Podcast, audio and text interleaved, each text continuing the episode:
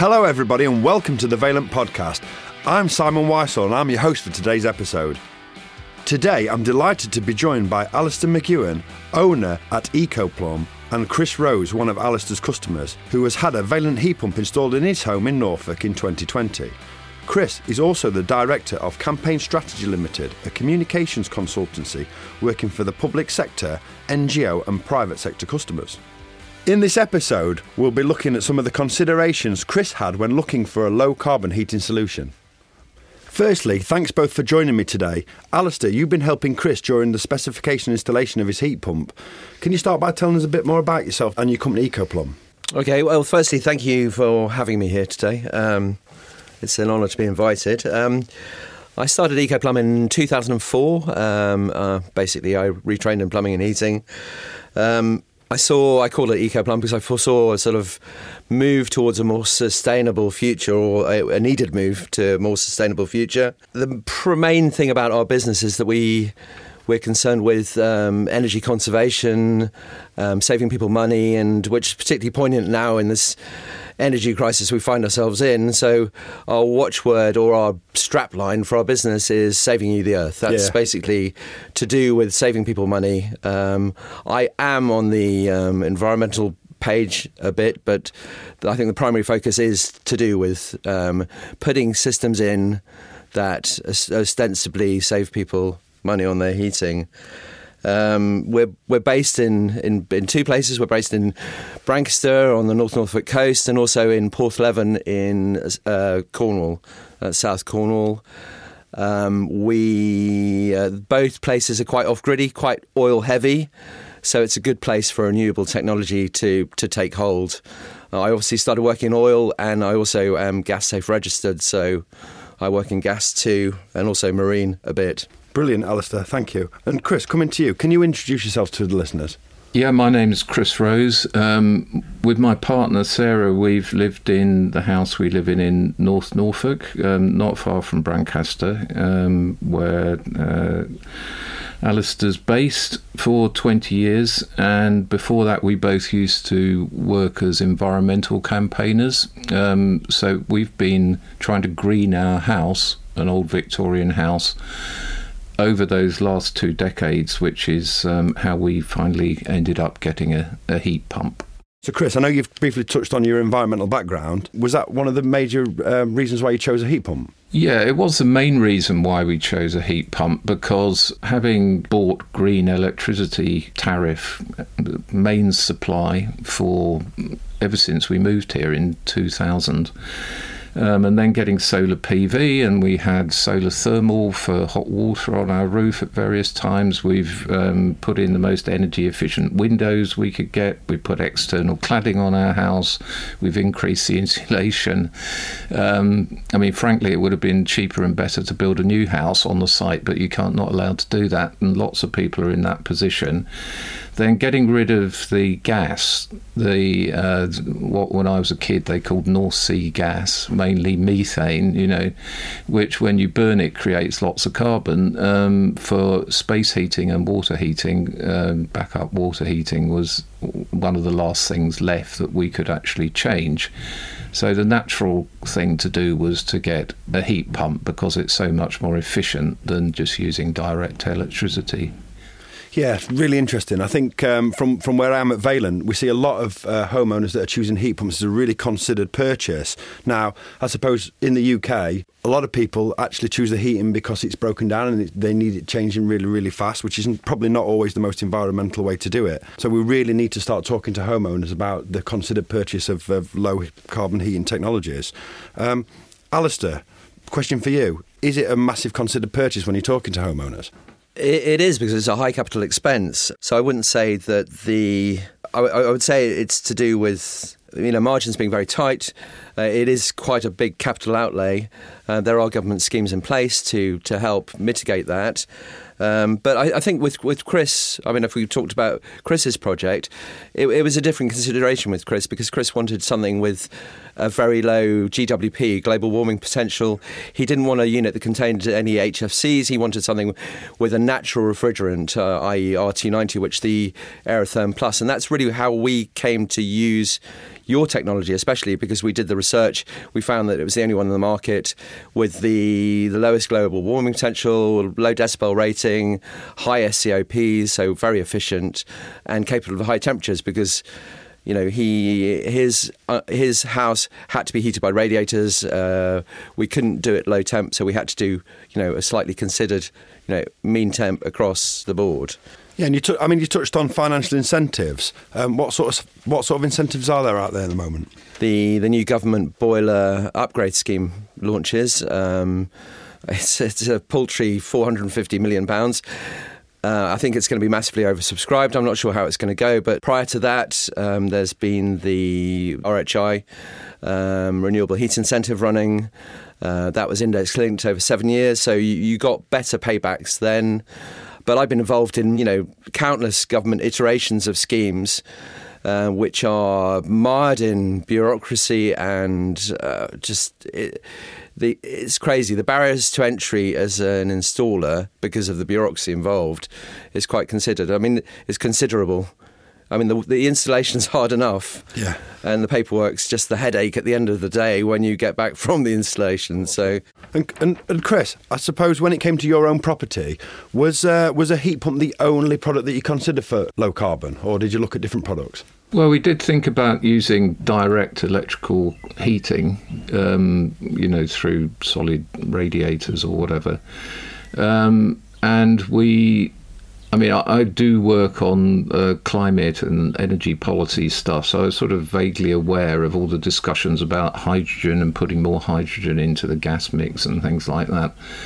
But when you look at that, it doesn't really add up environmentally, and it also didn't look like it was going to happen anytime soon. And if it did happen, it was going to be done in stages in different places. And at the end of the line, in a little rural area, we certainly weren't going to be one of the first places that started experimenting anyway. So as a mature technology, which actually works perfectly well in lots of countries, heat pumps are the obvious thing to do.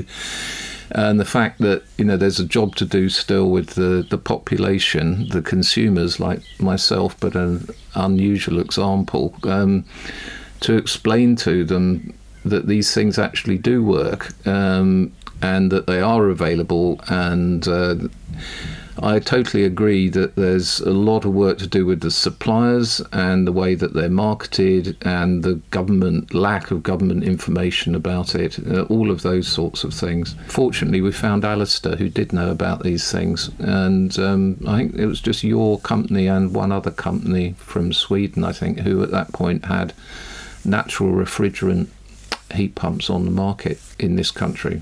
Lovely, and I thank you ever so much for buying a Vaillant heat pump, and it kind of brings me on to my next topic, really. So, as a homeowner, you've had this heat pump installed now for a couple of years. I just want to talk about what it's like living with the heat pump, and I suppose specifically the installation side of it as well. How did the installation go, and how long did it take? Well, I think anyone who's any consumer has to bear in mind that their house is only worth comparing to similar houses when you draw conclusions. So in our case, it's quite an old house, and we had to get a lot of all the radiators replaced. But that wasn't just because we got a heat pump. We would have had to do that anyway because they were in a terrible state. So that was the main work that was involved in terms of time and quite a lot of the cost. The actual, just restricting it to the installation of the heat pump, Alistair and his team were here just for, you know, a few short bursts of days to do that. And it was, I would say that was the most painless end of the process from our point of view, including putting in the hot water store. And in terms of living with it, I mean, frankly, you don't really notice it. I'd say you notice it less, partly because it's outside, than having a gas boiler in your house, but then you don't notice those until they go wrong. And it's been very reliable. It's done the job it needs to do in terms of keeping our house warm. And once you get used to the fact that you haven't got very hot point sources around the house, like a very hot radiator, but the room just doesn't feel cold, then I think you would just adjust to it in the same way as you don't really spend much time thinking about your fridge. I'm assuming you had a gas boiler in before, or an oil boiler. Gas. We had gas and then condensing gas boilers, and now I think they mainly are. And Alistair, I mean, it sounds like a pretty straightforward install. Was there any challenges on this install, well, that you dare share with the client? As Chris said, the radiators were a bit challenging because it's a fairly small cottage. We had a bit of an issue with the primaries. The primaries coming off the cylinder to the heat pump because it was located through an entrance hall, so we had to chase and channel a bit, and we had to put some insulated pipe work, obviously subground outside. Yeah. We weren't given a massive amount of space for our cylinder, so that had to be very compact.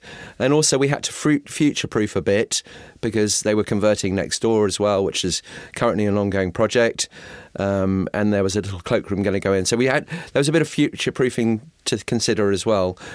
But on the whole, no, it was great. It was, and they make nice coffee. Excellent. Yeah, that's always important. I think that one thing I would definitely say to anyone from the consumer side who's thinking of buying one of your products, whoever installs it, if you can make sure that the installer is also the plumber who does the radiators or whatever, if that needs to be doing, that's going to make life a lot easier. But that's just a general thing that applies to lots of different work, because I can imagine if the two things are separated, that could lead you to many more potential problems than we had, which is all about the supply chain being joined up, I guess. Alistair, I know this was actually your first installation of a Vaillant heat pump. What sort of help did you get from us? A considerable amount of help. My rep, Alan Kibble, I need to give a big shout out to him. Lovely fellow, yeah. He's incredibly helpful. The technical support was great. It was because I don't know whether I can mention other competitors, but prior to using your heat pumps, which we do exclusively, and now we used to do a lot of Mitsubishi, but it was really because of, as we said before, the GWP and the the high temp units as they were coming out. It's quite groundbreaking at the time, yeah. And also I consider the Vaillant product to be an engineer's. It's definitely an engineer's setup because you can bolt on, you can modify, you can design specifically. It's not shoehorned in. It's not a turnkey solution. It is designed. The system is literally designed for the individual's house, and I like that because I can design it and make it run efficiently for each individual. And every home is different. Every person is different. Everyone lives differently. So that's also important to understand how people live.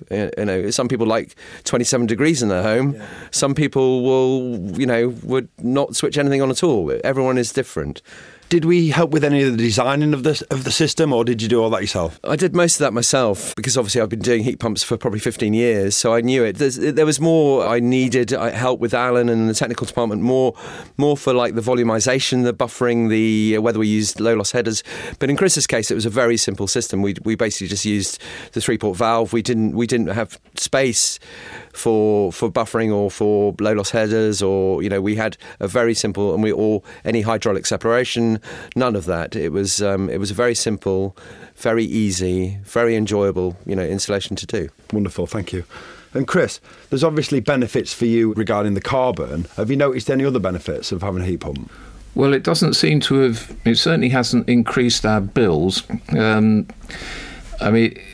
We've had a lot of things changed in our house, so you can't make over time, so you can't make terribly good comparisons. But we used to have a gas and electricity tariff with our supplier, but you put those two things together, and it's not costing us any more to heat our house. In fact, it's probably less than it was before. I think, Chris, obviously your heat pump's now been installed for a good few years, so you've had it serviced, I presume? I think Alistair's serviced it, but to be honest, it doesn't stick in my mind as an issue. I think it just happened at some point. I think we've been in his house so much that it just gets done. Yeah, there is quite a good little icon on the control that tells you when it's supposed to be serviced. But I think it had already been serviced. So yeah, we haven't had any issues or problems on that front at all. Alistair, when it comes to servicing, I mean, you will have a lot of heat pumps now out there in your portfolio. What actually is involved in servicing a heat pump? Oh, there's loads. It was originally, I mean, usually they're put in by people who are just paid to put them in as quickly as possible.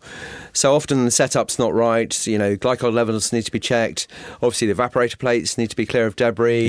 Yeah. Installation checks, obviously, as I mentioned, you know, restrictions, obstructions. But it's mainly, I mean, my priority year on year, is what I tell people when I go to service, is year on year. When people commission a heat pump, you don't necessarily know how they live. So everyone will maybe put the water on 55 degrees, and sometimes they go, well, I only need 45 degrees. I don't need, and so it's really year on year going and tweaking to get the performances higher. You know, we've got a lot of interfaces where we can remotely monitor. Yeah.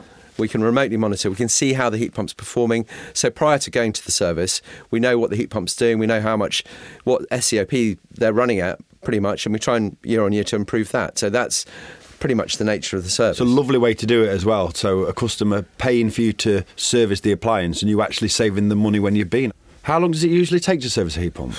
It varies. It depends. It's like how long's a piece of string. I mean, yesterday I went to one. I only had an hour and a half anyway, and I've got to go back again. So I had an hour and a half, set it up. I mean, they had a Mitsubishi. I had to then, they've got remote interfacing, so I had to link that with WPS, and so I could remotely monitor it. And I have to go back again. But yes, it can take an hour. It can take more. It varies. It's not. It's a movable feast, really. Lovely. Thanks for that, guys. It's been really interesting. And for a final topic, I really want to focus on the relationship between the installer and the homeowner. We recently did a poll on Instagram asking installers how they felt about talking about heat pumps in customers' houses. Not surprisingly, a lot of people were unconfident in talking about heat pumps to their customers.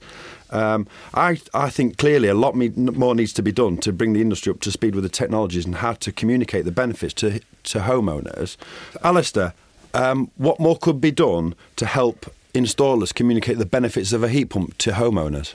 I go to so many houses to talk about heat pumps, and it's very important to understand their motivations. Yes. I think that's the most important thing. So I try to mainly listen to what they want before I try and sell them what I think they should have, and then I'll design something that will work. Yeah, and I agree with that. I think nowadays it's really important to make sure that the customer gets the right solution for their heating and hot water. So going back maybe 5-10 years ago, it was just accepted that we would just install a boiler and away you go. But now it's about making sure that you're matching the customer with the right type of product. And to the home as well, because obviously we've got an aged housing stock and, that loses heat. So, I'll talk about insulation and things like that as well prior to, because, there is a pecking order in terms of how it should work. The householder should first concentrate on making their, insulating their home. That's the cheapest, most effective way of retaining heat, because it's pointless producing it. And then I tend to have a rule of thumb: if it's going to be over 12 kilowatts, I don't tend to bother suggesting a heat pump, because the house is losing too much heat. I've seen systems out there where people will cascade them and have 24 kilowatts of heat pump pushing into a house, and you think, well, why? It's just not going to... They're not going to thank you for it. Yeah. Do you have like a minimum SCOP that you walk away from a job? We always try, where possible, to retrofit underfloor. We like underfloor. It can be easily retrofitted now. You can do it, with just losing like 38 mil to finish floor in your home. So ground floors, we tend to try and do retrofit underfloor, and it works really well, because then we can do 35 degree flow temperatures. We can guarantee SCOPs over 4. With that sort of temperature, but that's what we try and do, if possible. But it depends on budget. It's always budget. It's always money. Money, unfortunately, is always the main motivator. Of course. Yeah, because there will become a tipping point where putting the changes to the fabric, changes to the building, just outweigh any of the savings that can be made. Absolutely. And Chris, from a homeowner perspective, do you think there's more that we or the industry could be doing to raise the awareness of heat pumps to consumers? Yeah, I think it's not just a question of raising awareness. I think that's now... I mean, I'm professionally a communications strategist and consultant, and so I've been working on climate stuff since 1988 and, worked as just doing consultancy for the last 20 years. And there are a lot of people who are now aware of heat pumps in the UK in a way that they weren't 2 or 3 years ago. But it's understanding their perceptions and motivations, and also from the industry's point of view, the segmentation of the different groups of people you've got. Where are they at? Potential customers and people who are already getting heat pumps in different ways. And some of that's cross-industry, and it really ought to be, if possible, the industry and maybe some government agencies, if the right one still exists, to do some qualitative research and understand those perceptions of what the selling points are. So like just listening to Alistair, if you wanted to talk about underfloor as an important thing, then the 38 mils, the gap, as well as the cost, the difference to actually makes to your floor. You don't have to dig the whole floor up maybe, but you just put something on top of it if there's enough head space, which there isn't in our house.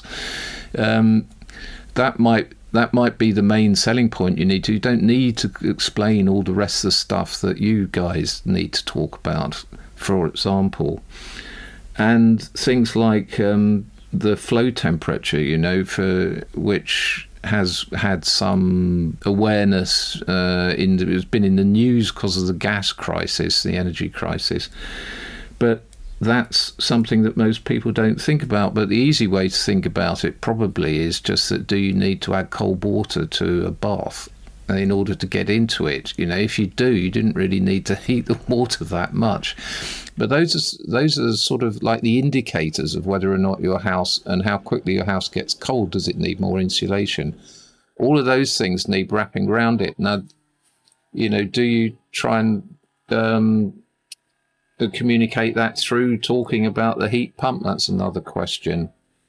But I think those are that there's a lot of work that needs to be done there, because otherwise what happens to heat pumps is that people attach all those problems to the heat pump. So they'll say, are you getting a heat pump? Or I had a terrible problem with having to do this, or I heard people had this problem or that problem. But they're not actually a problem caused by the heat pump. They're a problem caused by a lack of insulation, or maybe installers not knowing things or being unavailable, or they're just trying to run their house in a very wasteful way. And they're not thinking about cutting down the amount of energy they use first and then getting a heat pump to supply the rest of the energy. Those sorts of conversations. Yeah, and I think that leads me on to a nice question, Chris, is that, what's your best piece of advice for a homeowner listening to this podcast that's thinking about making the transition to a heat pump? Well, that's a good question. I think they should, if they're looking online, they should look at the refrigerants that are the gases that are in them. Now that's a problem, because it depends a lot on being able to understand what's written on the manufacturer's websites. But they should be looking for natural refrigerants if they're doing it from a green point of view.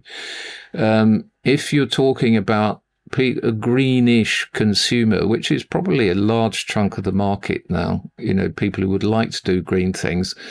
It's not only cost. I mean, I think what people do is they look at they think, we want to do something green. What can we afford to do? And that's when the cost comes into it. And then they decide what to do. And find somebody who can give you advice, who's done lots of installations and also who understands energy.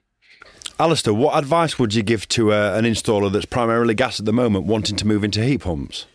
Well, I mean, in my experience, Vaillant have got incredible resources at their disposal. They've got their Vaillant. Well, they had a centre of excellence.